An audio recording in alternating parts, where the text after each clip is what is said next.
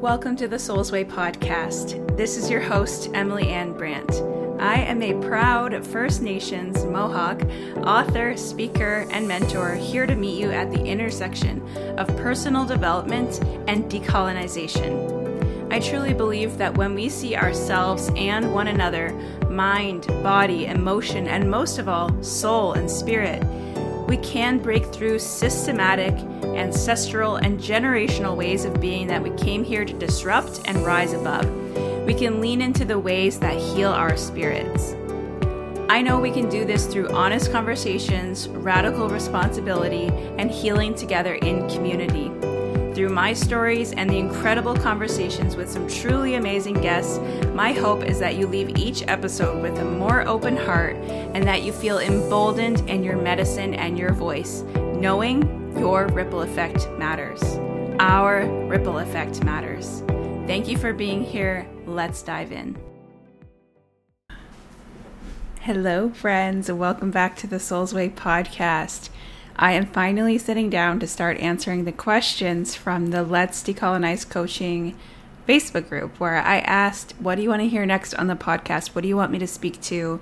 And so I apologize for the massive delay in general with getting with getting episodes out and also in getting getting back to your getting getting you a response to your questions. So um, yeah, I'm really sorry. Life is life has been really full, really busy. I know that you know that if you're if you're in my community in my world at now at all i'm sure you you're already aware. So um, thank you for your patience i guess i should say instead. Today's episode is a pretty it's going to be a pretty quick one because um, it's a yeah it's a simple yet really common question a really good question um, coming from kitty who's asking what can coaches do if they see someone appropriating a culture or a practice online? Recently, I saw someone use the term spirit animal inappropriately and spoke up about it, but I wasn't sure the best way, slash, if I should, slash, how to call in versus calling out. Ooh, thank you, Kitty, for this question. This is such a common question. We heard this question. Um, I hear this question a lot when I teach workshops to coaches, facilitators, teachers um, all kinds of folks. It's really common, especially for people who um, who are not in the global majority, right? Who are not BIPOC. Um, wondering like, is it my place to say something, or will anyone even want to hear from me? Um, you know, as a white person, right? And so, my answer to that part is absolutely yes, absolutely yes. Say something. Um, I have been in positions where I've seen things, other people's cultures being appropriated, and I just reminded myself it was extremely uncomfortable. I'm not going to tell you that this is comfortable or how to make this as comfortable as possible. I am going to tell you how to make it as kind and graceful as possible. Um, but in regards to but it's not going to be comfortable. But in regards to should you say something, I think absolutely yes, you did the right thing by saying something. We need your voice, right? Especially voices with privilege. So, um, people who do have white privilege, right? Or settler benefit, whatever you want to call it.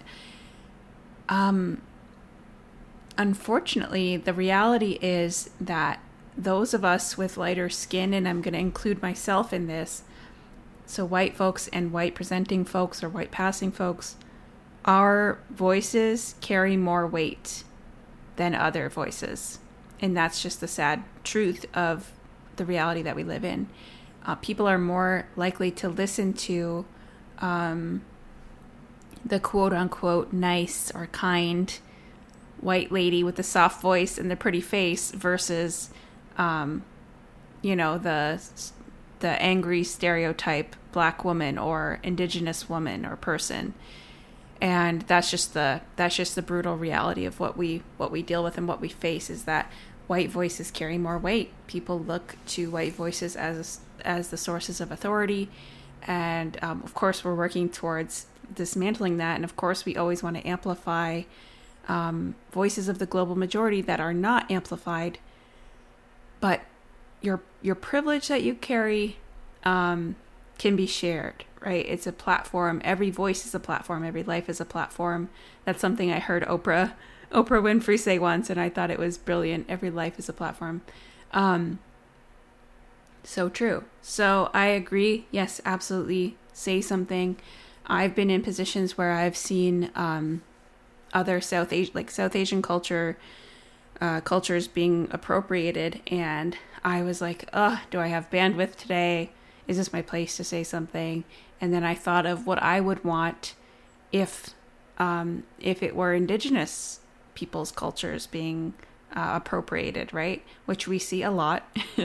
um, and I'm always thankful when I see others speaking up about it, right? So I thought of what I would want. I would want someone to say something if the roles were reversed.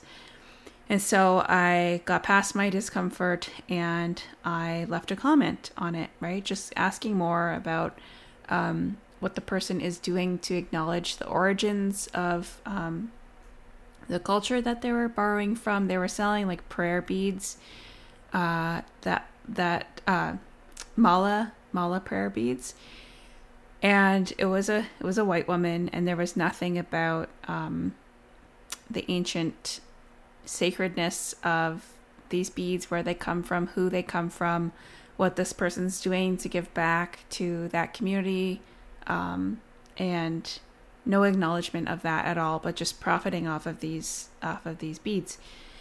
Um, so I left a comment and I I I was kind, but I was curious and then sharing I think it helps to share what like what you've learned or to phrase things like I've learned recently from so and so or so and so is a really good resource. Um, and so I find that can that can help people be more open. But the thing is, you cannot control how the person's going to respond or react, right? You can only control your end of things. Um, even if you approach someone with the most care, compassion, grace, love, you could still be met with defensiveness. It depends on where they're at in their journey and how fragile they are, right? How much work they've done or not done. But how they respond is not on you. How you show up is on you, and not showing up is on you if you choose to not show up, right? Um, so of course there's going to be moments or days where you're like, "Ooh, I just I really don't have the bandwidth to say something today." But I hope that most days you will you will and you'll lean in and you'll lean into the discomfort. That's that's the work, right? Le- leaning into the discomfort. So um in the case of someone using the term spirit animal. I've actually called this out myself in a group, another group that I was in. And it was tricky because the person using this word was a black woman. And um, she got very defensive when I said, I'm, you know, um, this is a, this is actually a really um, sacred thing for indigenous peoples. And the way that she was using the word was very like lighthearted in calling up, calling a person her spirit animal um, and and making sort of a, a mockery of it. And I said it, it's hurtful when it's used in this very lighthearted way that makes kind of makes a mockery of something so sacred to us Indigenous peoples. And um, she got very defensive and said that she was actually really serious and not making a mockery of it, and um, started talking about her culture as well. And so, yeah, it was sticky. It was tricky. All I can do is hope that um, that she and everyone else reading the comment like learned something or at least considered a different perspective um, as I I did my best to learn and hear her perspective as well. But from what I what I gained and what I understand, I don't think uh, spirit animal using spirit animal in a joking or in, in reference to a person. I don't think that that's um, from her culture. But anyways, so I think the best way to call it out is just to, you know, use use the language that you have, use the knowledge that you've gained. You can say something like, "Hey, I learned, I learned from such and such a person that using this, um, using this inappropriately is actually really harmful." Um, and this is who I learned from, or this is what I learned recently, and this is why. Um, so yeah, so why it's harmful is exactly that. It makes a mockery of really sacred traditions, and also our traditions um, and cultures have always been um, othered and demonized and villainized and even stripped and stolen. So we're all on a reclamation journey trying to reclaim them, trying to embrace them, trying to reconnect with them after so much hatred and so much disconnect. So there's people like belittling it and making mockery of it does not help. It adds harm. Um, so yeah, I think explain the reasoning. You can you can share like, hey, I'm learning this too. Hey, I know we're all learning, or hey, I know you're the type of person to be open to this. Um, or I hope that you're I hope that you're going to be open to this because I know that you value growth. I know that you value learning like I do. This is something I recently learned. Yeah. So saying that I think really helps framing it that way. And in terms of calling in versus calling out, I don't know. I don't I don't really know. People ask me that a lot like what what term do you prefer, calling in or calling out? I don't really, I'm not too fussed about those words. Um, to me, it's just like addressing it. And when we focus so much on, is it calling in or is it calling out? Or like we make it, we're making it about the other person when it's not about the other person, right? It's just about saying, it's just about speaking truth and speaking up for what's right and to me, like you can call that whatever you want. You can say I'm calling people out. You can say I'm calling people in. Um, I don't care. Frankly, I don't care. Uh, so that's that's how I feel about that.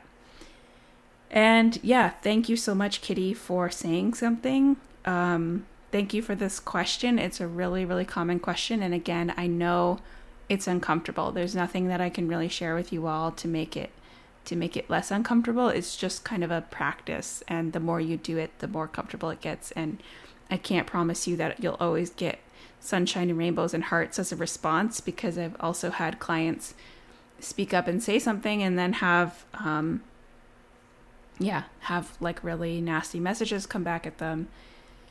But just imagine how much more harmful that would be if you were the indigenous person having to say that. So, this is allyship, right? This is what the work looks like. It's actually putting your comfort and yourself out there on the line um, so that we don't have to constantly do that. So, thank you, thank you, thank you. Those of you who are speaking up and saying things and using your courage and using your voice and using your privilege, which which can be shared, your platform, which can be shared, which we all have. So, yeah, I think that's as simple as that. Thank you for your question, and thanks to all of you for listening.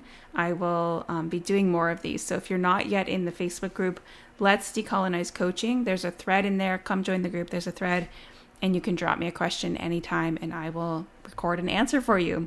Okay, I hope to see you over there, and I'll talk to you in the next episode. Thanks again for listening today. It means so much to me. If you got any value out of today's episode and you would like to thank me, the best way that you can thank a podcaster is to share, is to subscribe, and leave a review. This helps us reach more people as this podcast in this community is still growing. Speaking of community, I would love to have you in my completely free community, Let's Decolonize Coaching on Facebook. Come and join us over there. And also make sure to keep in touch on Instagram at Emily Anne Brant. Thank you again so much for listening, and I'll talk to you in the next episode.